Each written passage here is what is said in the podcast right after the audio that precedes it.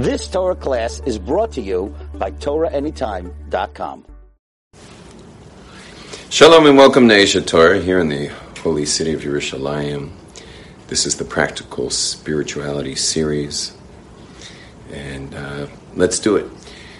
Today's class is titled Our Father in Heaven, which is, uh, I know it sounds like really not Jewish, that title, but, but we say it all the time Avinu Shebashamayim right? Avinu Shabbat Avinu Shabbat Avinu Shabbat Shabbat Avinu. So it's part of Judaism is to call God Avinu Shebashamayim our Father in heaven. And this whole term "father" is is used a lot in Judaism, and it's uh, it needs accessing, it needs uh, connection. Like, what's this all about? Uh, first of all, when we pray for Torah study, we say Avinu Av HaRachaman, uh, our Father, the f- merciful Father. Rachim Aleinu, have mercy on us. Why? Why are we asking for so much mercy? That we should be able to learn Torah with love. I guess learning Torah is hard to love. I don't know. But we make this huge, like, plea for compassion from our Father that we should learn Torah b'ahava, with love. That's another question. I don't know if we'll handle that today. Oh, by the way, anyone want a bracelet that says "Thank you, Hashem"? Perfect. I'll give it to my kids. So, the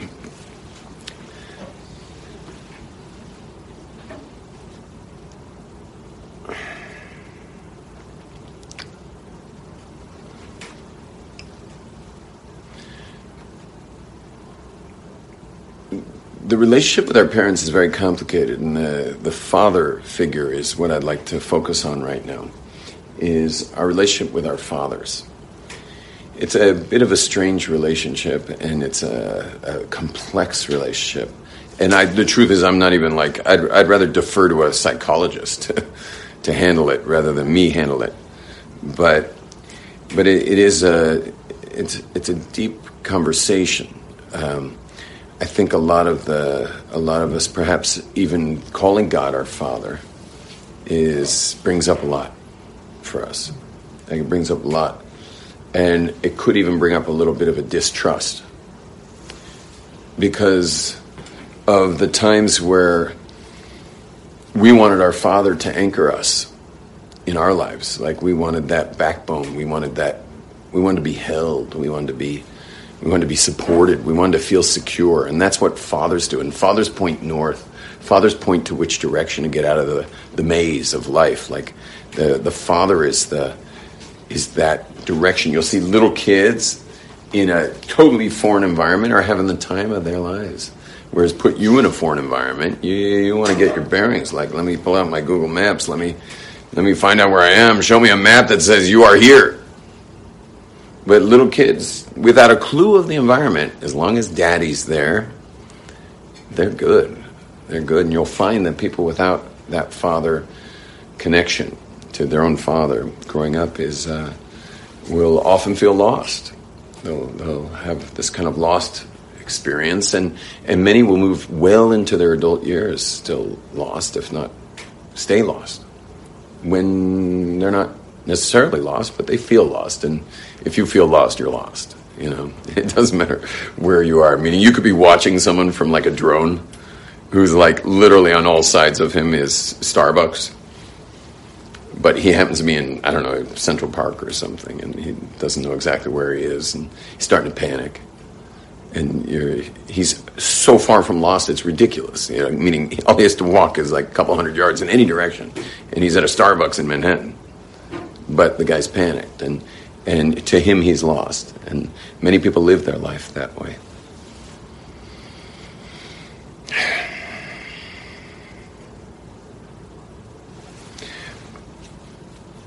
And then there's a there's a certain sense of uh, there's a certain sense with fathers is uh, adversarial especially for men that there's a certain adversarial relationship with fathers because fathers want us to be our best, and and they they will let us know.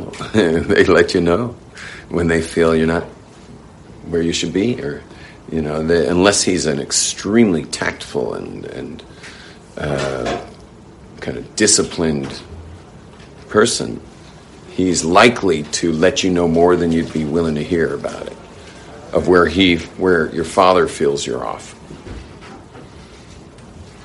And it's very hard for us to recognize that as compassion. But it's total compassion. It's total compassion. How many of us walk by people callously who could use our direction, but because they're strangers, and you can see they're clearly in trouble, whether they be uh, kind of aimless young people or, or they're maybe they're on the streets, homeless, who knows what. And they could really use our direction and maybe our uh, attention a little bit, but we'll just walk right by them. And our Father's the exact opposite. He's all over us. He's all over us with like a million pieces of advice. He's not walking by callously. He's he's all over us with instruction and and prodding and, and uh, advice, unsolicited, and and yet we refuse to translate that as compassion. Whereas you stopping to help someone on the street would be a pure form of compassion, or or seeing someone in a company who that you work in a higher echelon of a company and you see someone down below who could use some good advice, but you just keep walking by him every day without anything for him is a lack of compassion. And our fathers give us their advice, and suddenly we're like, keep it to yourself, Dad.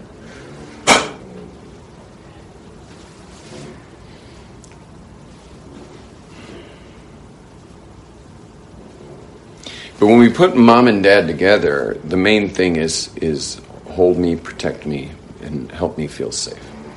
Hold me, protect me, help me feel safe. And of course, what are they trying to do? They want to be empty nesters. They like us to kind of move out. And, uh, you know, they're trying to give you some wings. They just keep trying to attach those wings and get you independent.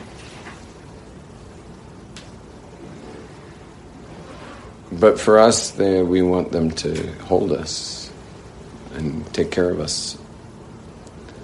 And they want us independent. And so you could say it almost selfishly that the father gives all the advice because if the kid doesn't take the advice, he's he's going to be um, kind of dependent. You know, you wind up with a thirty-year-old in your house. You know, nobody wants a thirty-year-old in their house. Know, that's like. Sorry if you have a thirty-year-old.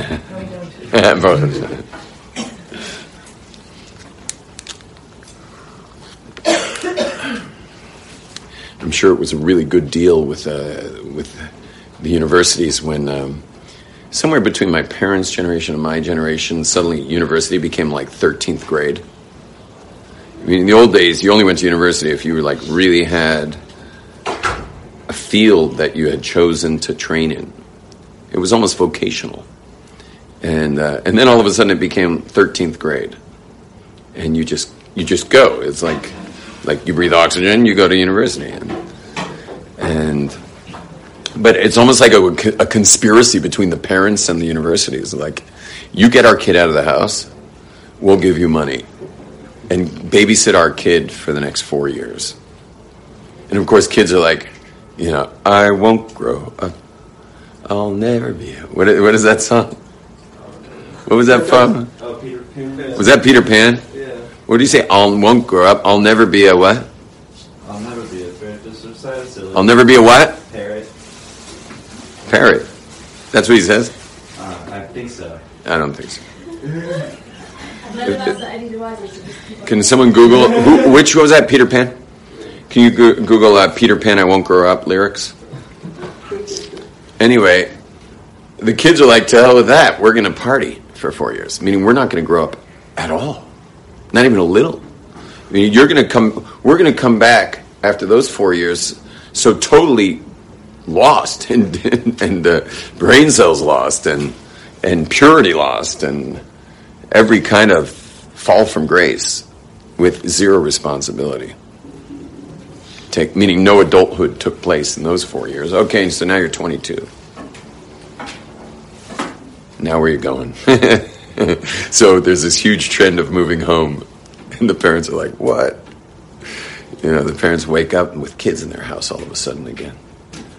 You know what that's like? That's like that's like marrying off a child and then having them get divorced and wind up back in your house. It's not quite as bad, but it's almost as bad. Yeah, whatever this. God, it's, I won't grow up. I want to go to school just to learn to be a parrot and recite a silly rule. mm-hmm. Okay. So you got it. You got the parrot part. It was just coming on the third phrase. Yeah. Anyway, but apparently he's the archetype of uh, this. The whole thing of Peter Pan is he's a person who never grew up. Where does he? wh- Where does he wind up? Never, never land. Is that Peter Pan? Yeah. Boy, this is like coming back to me now. He, he winds up Never Neverland, and how many kids are in Never Neverland? And they just want to be held, and their parents are like, "Let someone else hold you." And then it's like, "Well, how about marriage?" But marriage isn't possible. How's anyone going to get married? Like, how are you supposed to do that? Throughout all of world history, your parents marry you off. But somehow parents have, like, somehow gotten out of that responsibility. And that's like a heavy responsibility. So I could see why parents would want not to have to marry off their kids. I mean, I can tell you, because I'm right now in that parsha in my life, marrying off kids. I thank God I took care of my first daughter. Do you know what the son in law is called in Yiddish? You'll be a little shocked. Anyone know how to say son-in-law in Yiddish? It's not really Yiddish, it's more Hebrew, but Yiddish people use this term. It's called Adim. You know why it's called Adim? Yitti? My son-in-law's name, he's my Adim. My son-in-law is Adim. Anyone know what the word aid means? Witness, good. What do Adim give? What do witnesses give? Testimony. Adim means testimony. My son-in-law is called testimony. You know why? He's testimony that I didn't leave my daughter hanging. I didn't throw her to the wolves. I took care of her until I literally handed her off to this amazing guy that she's married to. He's my testimony for the rest of my daughter's life that she was taken care of. Now, I was not raised in that culture, so I'm not preaching at all. I'm raised in a totally different culture where you're thrown to the wolves, as I was thrown to the wolves, and and uh, managed only by miracle to get married at 26 here because I was the last guy I would have gotten married. I was actually I would have been probably into the open relationship thing. You know, like I was I was a hardcore liberal. If there was BDS at the time, I would have been the chairman. I thought marrying a Jew was racist, and I thought marriage was irresponsible because of overpopulation and lack of resources. I mean, I was one of these foaming at the mouth, hardcore, like liberal, like radical environmentalists, you know, like spiking trees that loggers should be scared to put their chainsaws into them. You know, I, I never spiked a tree myself, but I was part of a radical environmentalist organization. So it's a, it's a miracle I'm married, and the fact that I had all those kids is also a pretty open miracle too. And um, the fact that they're all normal, it's especially the, the, the scary thing about our generation now is in the Haredi community is that they're more normal. meaning, meaning, uh, meaning the Haredi community has done, you know, such an interesting job of moving with the times that my kids are. There's this like new normal. Have you heard about the new normal? It's the new normal. Today now, Haredian normal means. I don't know how to explain this to you exactly, but I guess just there's a sensibility with things, as opposed to just. I don't know how to say this in English. Shita, um, stern, kind of inflexible worldview, uh, kind of put on everybody. And but families don't fit into that. no family does. Families are like kind of they're moving organisms. Families they don't fit into your strict you know definitions, and there there's a lot going on in every family.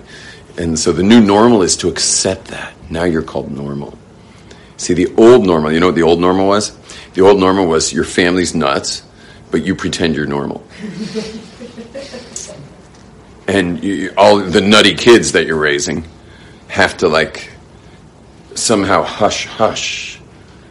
You know, they're like pulling all your appendages that no one should ever know that you're, you know, because it wouldn't be good for shidduchim, or it's not going to be good for marrying off the kids if I have a one kid who's an, who's an, you know a little nuts. When I say nuts, I mean nuts in all the best ways, creative. You know, perhaps uh, a bit. Uh, uh, how would you call the person who's testing the waters? Like, what do you call that kid who's always testing everybody? He's. I have no words today, by the way. I, I woke up like foggy, so my vocabulary is not coming. What's the word? Experimental. Experimental. That's a nice way, but I'm talking about the ones who like really mess with the structure of things. Like they, they like to challenge, challenge it, challengers. Push the boundaries. Push the boundaries. Yeah, let, let's pull in those appendages because like that won't look good. So, so the anyway, so the new normal, and there's families like this, and we're one of those families. Is the new normal is to actually accept that there's a lot of vari- there's a lot of variation in a family, and there's a lot there's a lot of variation in the human human experience, and and you can be actually a hardcore servant of God and raise children dedicated to God, and still be like out there you know, meaning not all your kids are going to be out there, but you're going to have some that are out there, and you may be out there a bit. And that's called the new normal. And this is why some very, very big rabbis moved to Israel and, and moved to Beit Shemesh, because Beit Shemesh is part of the new normal community. I'm not talking about Beit Shemesh B. They're the old normal. Anyway, you guys understand the difference between new normal and old normal? Old normal is act normal. The new normal is it's normal to be unique. That's the new normal in the observant community. But it's, you know what I liked about Baltimore actually? Baltimore. I was in Baltimore where he's from. You're from Baltimore? He's from Baltimore. Just give your last names. That's about all you need in Baltimore. I, I didn't grow up in the Jewish area. Oh, you didn't? No, I grew up in um, Golden Park, Oh, sure. North Baltimore, close to Charleston. Okay. Well, at least you're alive. Didn't get shot.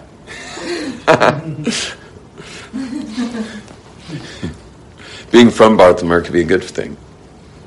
Now, anyway, um, Baltimore is kind of quite, you're allowed to be normal there. Okay, that's not our subject though. Let's get back to fathers. Is we want to be held, and our parents want us out. Like, go conquer the world. Like, go make your own splash and raise your own kids. And, and so we call God Father.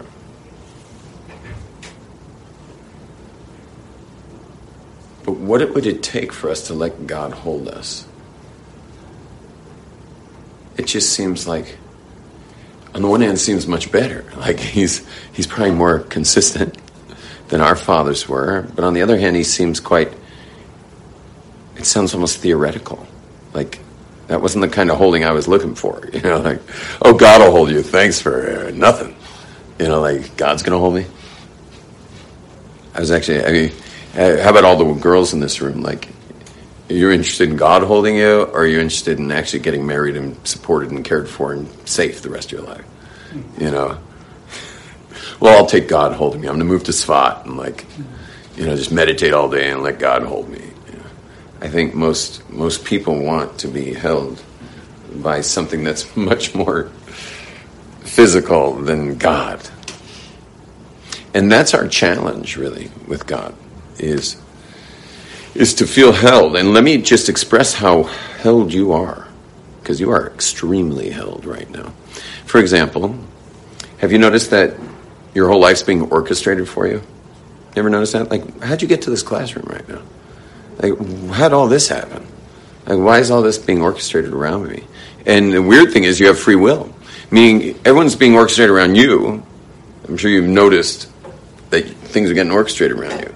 Like you saw us at the Kotel, and now I'm teaching, and it's like somehow we're here again. And but don't I have free will? How am I getting orchestrated around you? I thought I had free will. but yet I'm getting orchestrated around you as your teacher today.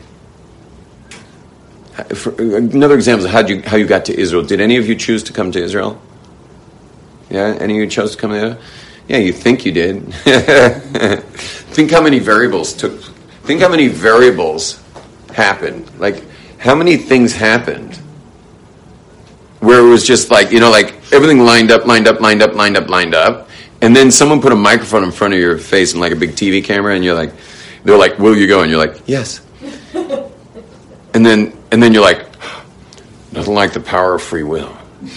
and meanwhile, God's upstairs just going like, this was like, there was not even one possibility after the way I set things up, the way I orchestrated life around you, that there was anything but you being in Israel right now. That was nice you got to choose, like you at least had the illusion of choice to come here. Sometimes I'm in a weird situation where I'm on my way to something like a store or something, but like, uh, like Dodo, check your watch. That store's been closed for two hours. But nevertheless, I'm on my way to that store. And I get to the door that's been closed for two hours. And, you know, I'm like, oh, how disappointing. And then I turn around and someone's like, I'm looking all over for you. I needed you. I didn't have your phone number. And I've got like one more hour to make this very important decision, and you have the info I need. And I'm just like, yeah, of course. I'm being orchestrated around you and being told somehow in my crazy brain to show up to a store two hours after it closed, only to be right there for that person. And this is going on all the time. I've uh, I've had uh, you know I one amazing example. I'm, I'm mountain biking in the mountains of Santa Barbara, and I do extreme riding, so I'm going really fast down technical stuff it's a blast of a trail, and I'm just ripping it to smithereens in like the height of my, you know, best riding skills, which are still there, but I need three days in a row three days in a row of moderate riding before the fourth day, and the skills are starting to come back. So, but I, I can't just jump into this kind of riding. But I'm at the peak, and I'm just like heading down this trail. I don't know how old I was in my twenties, and I mean the trail flowed pretty good until now. There was a hairpin turn on one of the steepest parts. So I've been flying for the last 15 minutes, so I think the trail is going to continue in the same flow most trails do. And then I hit the hairpin turn. I mean, there wasn't even, I didn't even hit my brakes. It was just Superman, you know, off a cliff. And I'm flying, and then I'm like backwards, and I'm upside down, and then all, and, you know, I'm just flying down the cliff to the end of my life. I have no real protection. I'm not even in a full face helmet. I'm just in a little mountain bike helmet. It's the end of my life. And it all happened so fast because I was going so fast. And next thing I know, I just get caught. Some I get caught and like just go like and my buddy who saw this, who's racing down behind me, saw me just disappear off a cliff. He was looking down the cliff, and there I am in a I'm in this, I'm in this thicket of, of, I have no words today, of shearings. They had serviced the trail. This trail, like, is serviced once a year or something. Well, I lucked out. I got the, they had serviced that whole section of trail, like the last few minutes of trail, and they took all the shearings and just chucked them off the cliff. And so it was like a lot of shearings, like lots and lots. I mean, you could have five riders fall off this cliff, and they would all landed like that. And I just landed. I landed backwards, meaning somehow I did some flips, and I just landed backwards, like I was going like that in the end, and just went like. I didn't even have a scratch, not even a scratch on my body, and I sunk like about five feet into the pillow. And they just they were fresh. You could see they were they had been cut maybe the day before, and just thrown off this cliff. And all just kind of gathered on the other side, and I landed perfectly on it. It's not the only time that's happened. I've been dangling 80 feet over the rocks with a surfboard in my right hand, and I'm just trying to make my way over a little oil uh, pump for the, you know, whatever California oil thing going on by the coast. And I'm making my way around because the waves are huge and I just want to surf. And my friends went down the trail, but I thought I had a shortcut. Well, the shortcut was a long cut. And I finally get to this little spot where I see I can keep going, but I do have to jump to a little pad of dirt. So I jump to the pad of dirt, and when I land on the pad of dirt, there was nothing under it. It just fell 80 feet into the rocks. I just managed to stick two fingers into the chain link fence. And I'm dangling. I did not let go of my board, by the way. Real surfers don't let go of their boards. so I held my board. I was going to drop it if I had to. No, if I had to get back up the fence of my board, I'm not going to risk my life for my board. And so, and I did manage to like swing my way up to the other side I was supposed to be jumping to, and I got back up. But orchestrated over and over again. Over and over again. I've flown sports cars off cliffs. I've, I've not purposely, obviously, but uh, I, I, I flew. Uh, I mean, I know these stories sound fantastic, but I'm, I'm like, I've got like nine lives, and I always land on my feet. And the uh, I flew. I don't know if you anyone even heard of this car. Maybe they had one in Australia years ago. It's called the Datsun 280ZX. Remember the Datsun 280ZX? Had a two tone, blue and gray, 16 years old. Datsun 280ZX, coolest car. you should Google image that Datsun 280ZX. yeah, it was cool. I was a 16 year old spoiled brat trust baby, you know, and uh, and I flew it off the I flew it off a cliff because I don't know some guy on like Valium pulled out of his driveway and fell asleep, and I was racing up this hill, and I, I couldn't get around him. I clipped the back of his car, and it sent me off a cliff, and I wound up in a living room of a home, and like some mansion at the bottom of the bottom of the cliff. You know, it was just this big drop, and I wound up in their living room. And thank God the kids weren't playing in the living room; the whole family was sitting at the dining room table, eating dinner. And, and a Datsun 280X enters their home.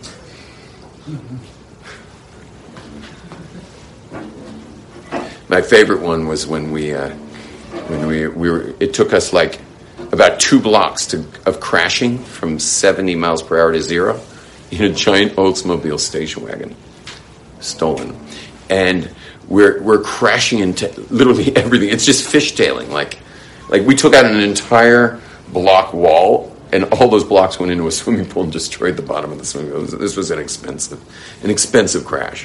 Right after that, fire hydrant over the windshield. Like I've actually witnessed fire hydrant straight over the windshield. And then, uh, but eventually we fishtailed right into a retaining wall.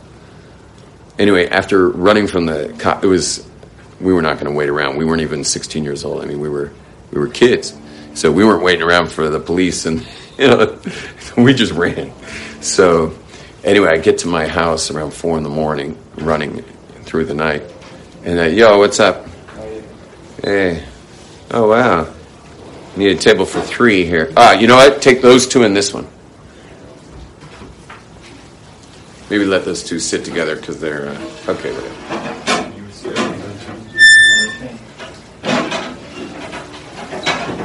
Yeah, I was just talking about a massive car crash I had, and that uh, when I was a kid, 15 years old. So we ran. Anyway, I get to my house, and right when I get home at four in the morning, the phone rings. Phone's not supposed to be ringing at four in the morning, so I pick it up with my parents. You know, I waited for the light to go on. Remember, phones had lights. So when I saw the light went on, then I picked up to listen. And they're like, We believe your son's been in a major car accident. And and I was like, Uh oh. And they're like, Our son, he's in bed. And they're like, You better go check. So I run into my bed. Now, what I didn't realize was in, during that crash, I'd hit my forehead on the dashboard. And there was blood all over my face. But from the whole shock of the event, I was uh, I didn't realize there was blood all over me. So so I lay down in my bed as quickly as possible. I'm still wearing my I'm completely clothed. And I lay down in the bed and I'm pretending to sleep. The lights go on, my parents come in, you know, calling my name and I'm like, I'm trying to sleep. And they're like, You're covered in blood. And I'm like, What? She, she pulls the sheet off. I'm fully dressed in my shoes totally busted.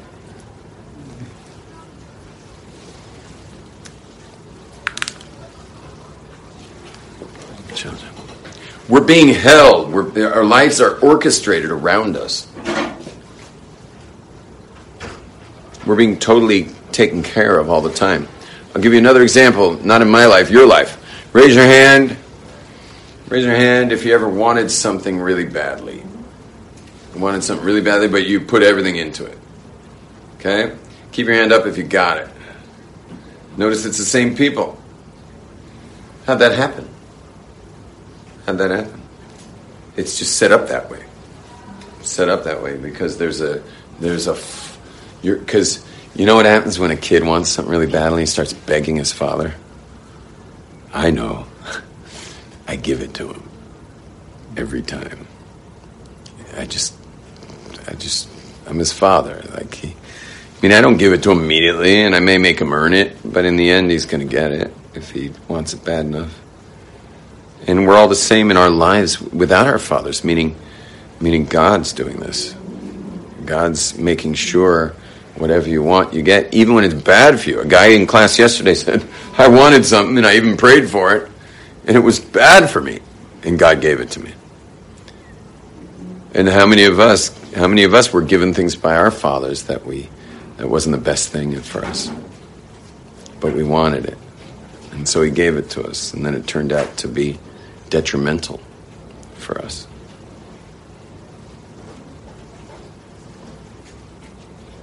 So the question is who's going to hold us? Who's going to hold you? Who's going to hold you? Like, we all want to be held. Our parents are not interested anymore. We're too old.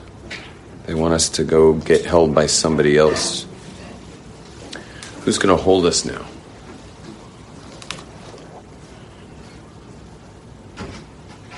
And you'll notice uh, those who, get, who are married, which is I don't think anyone but but you and your husband and me. Are you guys married? Friends? No, no, we'll, we will be married, but we're not married right now. Please God, everything should go smoothly. Amen. So, but marriage, you ever been married? Yes, yes. Marriage is a constant shoot yourself in the foot, shoot yourself in the foot proposition. I mean, I know everyone here thinks marriage is going to be great, but if it's going to be so great, why are you thrashing your husband for coming home late? All it's going to do is make you more distance. And if you're waiting so much to get married, why do you men come home late? Because you know she'll get mad, and then you can want love instead of have it. Because so many of us would rather want it than have it. Meaning we're all desperate to be held, but as soon as someone finally says, okay, I'm ready to hold you, you sabotage. So this complicates matters because here we are desperately wanting to be held, and yet when we finally have someone to hold us, we're going to come home late and we're going to, you know, not do exactly what we said we were going to do, and then we're going to like get them upset, and then and then it's all messed up, and now we're happy in a way when it's messed up because now we can want it. Because wanting love for most people, unfortunately, is is better than having love wanting to be supported and safe is better than being supported and safe. And so we sabotage our life support system.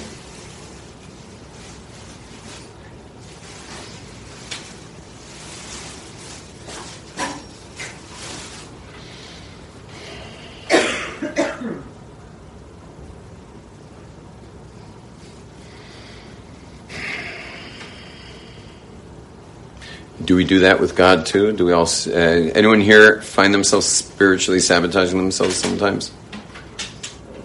Same type of thing. It's kind of like accordion.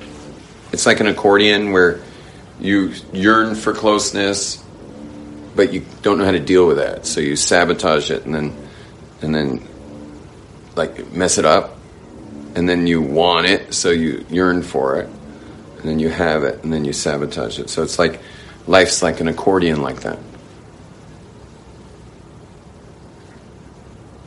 You know, when you see a child being held by their parent, they look like they're in heaven. But don't they always jump out of their arms and they go run and fall and get a bruise and like start screaming and then the parents have to find them and like why did the kid jump out? Why why do we want to jump out of the arms and get a boo-boo? and show me you love me because now I have a boo boo. And how many kids get boo boos because they have too many siblings? And the only way to get their parents' attention is to get that boo boo. So that somehow they're feeling supported, loved, safe, cared for. And so a boo boo's the perfect idea. Like, why don't I do something really reckless, get hurt, and then my parents will will love me.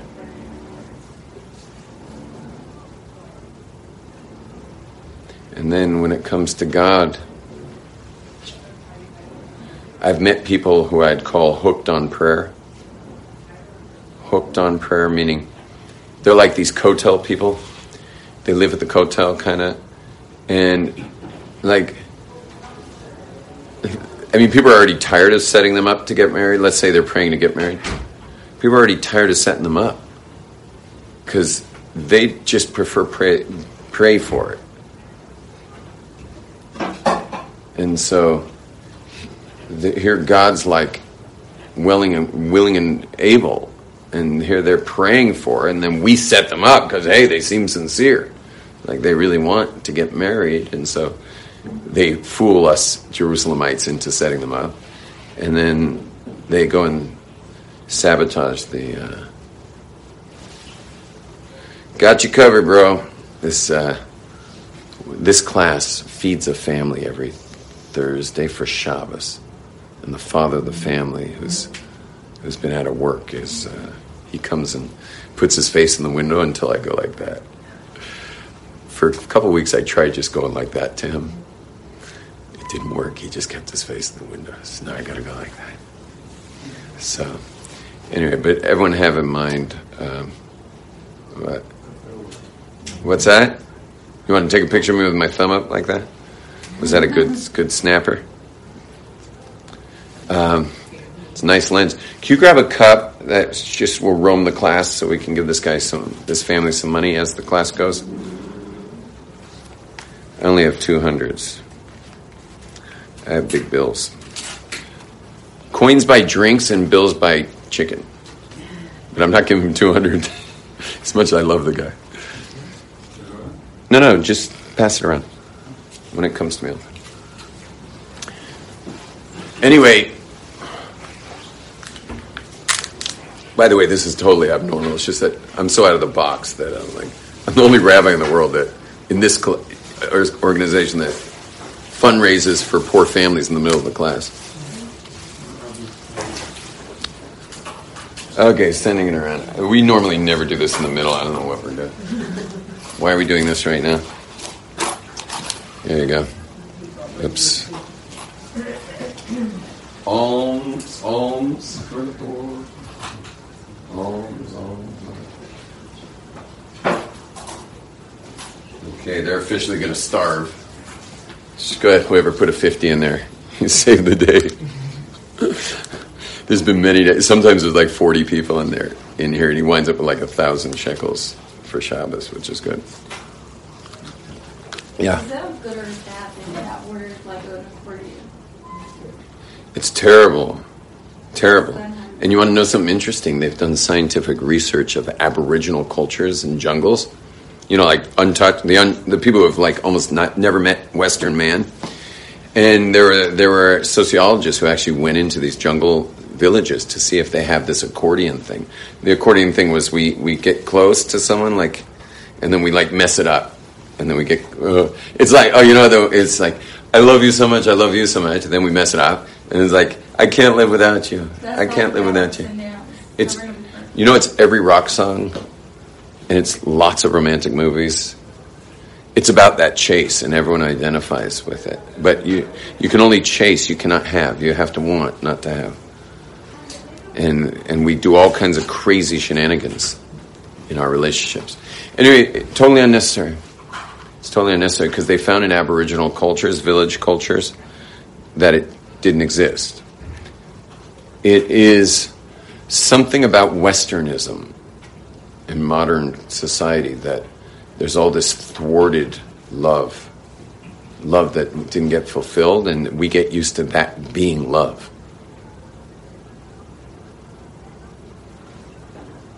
It's like we've, you know what it is? You've developed an identity that you're going to be alone. You know, you've developed this identity. And so now you're married, you, it's an identity crisis. So you, all you're doing is reinstating the identity while married. I mean, you're going to reinstate the identity of alone in a marriage by just kind of going back and forth because we we're so injured in our need for for that kind of love. And um, and there's very few people are exempt for this but but you what you want to say to your spouse all the time when you get married or when you think you have the right person is just keep keep saying here I am. Just keep saying here I am. Just don't stop saying here I am to them. Here I am. I'm here. Here I am. I'm here. Hineni Hineni I'm here. And just keep letting them know that. And when they try to sabotage it and like make everything messed up just keep saying here I am you know. Here I am becomes your theme. Like your theme in your marriage is here I am. Can you imagine a man coming home late from work and his wife's like freaking out, angry? There's like smoke coming out of her ears, and he's just like, Here I am. And she's like, Don't give me a here I am. Where were you? Here I am.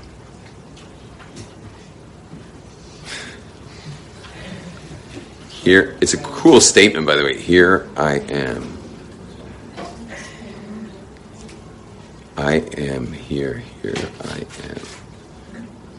Yeah. I think sometimes that the perception of God father can sometimes be like destructive. Like for example, people who were saying like you know thoughts on prayer. I think sometimes like comes from this thing of like they have such a close like it's like God's this like father figure, like some being that's you know outside of them that they need you know needs love um, and, and they're so like caught up in needing it that like they can't just realize like God's over above them. Like, Same. You're saying, can't we apply this to God? no, I'm saying it's that Meaning, this thing we're doing with Oh. spouses, we do to God.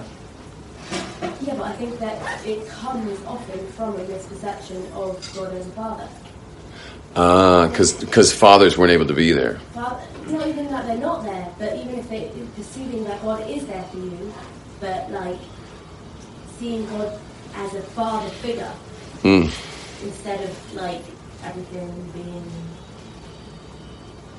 like this, this Of God. image of, of Ah, uh-huh, I know what you're talking about. You're talking about God beyond creation versus being eminent.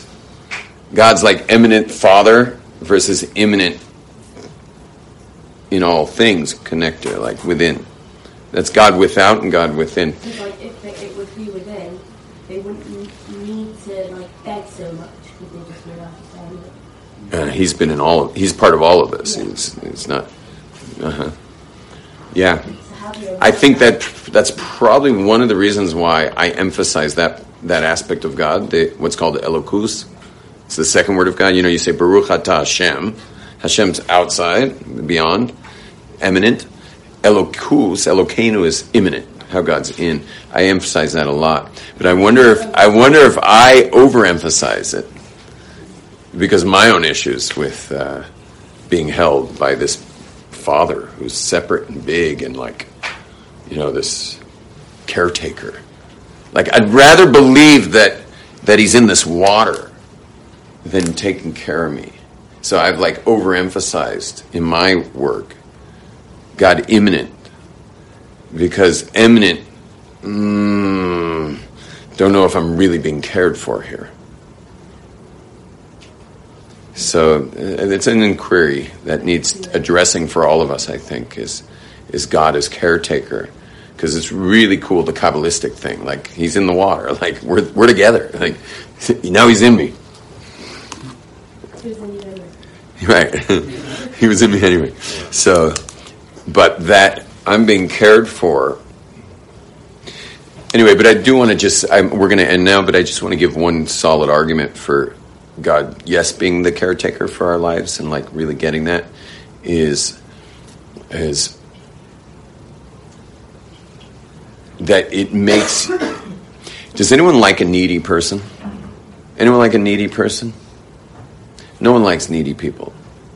People don't. I mean, there are weird people like Moshe back. Just kidding. He raised his hand, but n- no one likes needy people. Um, they drag you down. They're gonna. They're like vampires. They're gonna, you know, take everything, every last bit of energy you've got. And you know, I know a lot of very wealthy people who only give to institutions because you don't have to meet the needy. You know what I mean? They only give to the, you know, it's the we gave at the office thing.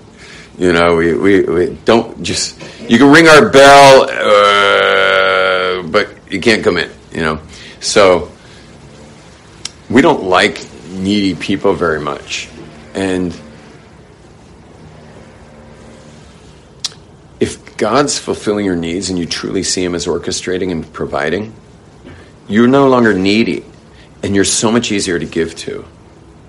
You get that? That was the last statement I want to say. Is that it's such a pleasure to be in a relationship with someone who's not that needy. And it's a pleasure to give tzedakah to someone who's not that needy. Because they're already covered. They feel covered. They feel supported. They feel God's with them.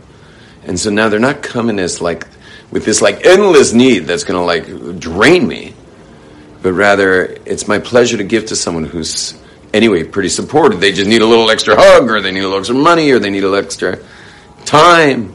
That's my pleasure. But someone who's just going to drag me down because I'm somehow their savior is n- I'm, I'm not. I thank God or thank God for caller ID because you know that's going to be the last number I'm picking up, and that was my last statement. Listen, I want to bless everyone with a beautiful Shabbos. Also, um, we're having a special, like, half hour TED Talk style uh, evening class here that's going to go from midnight till 4, I think. What? 4.30? From midnight to 4.30 in this lobby. There will probably be hundreds of people, there usually are, on Saturday night. It goes from midnight till 4.30 in the morning and it's some of the really great dynamic speakers of israel and jerusalem and, and including Aish HaTorah's speakers and it will uh, it, it's coming this is coming to a theater near you here at Aish HaTorah starting at midnight i'm on at 1.15 i'm walking twice as long as i'm speaking. Shalom everyone. Bye-bye. You've just experienced another Torah class brought to you by TorahAnytime.com.